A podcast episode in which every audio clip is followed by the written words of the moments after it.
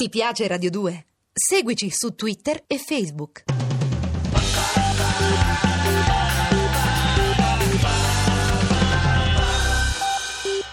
Una violenta esplosione ha sconvolto la sede stradale mentre transitava l'auto del giudice Giovanni Falcone. L'alto magistrato è morto immediatamente dopo il ricovero all'ospedale civico di Palermo. La moglie del magistrato è in gravissime condizioni. Tre agenti della scorta sono anch'essi feriti. Molti i feriti anche tra le auto degli automobilisti che in quel momento transitavano sullo stesso tratto dell'autostrada. Ti piace Radio 2? Seguici su Twitter e Facebook.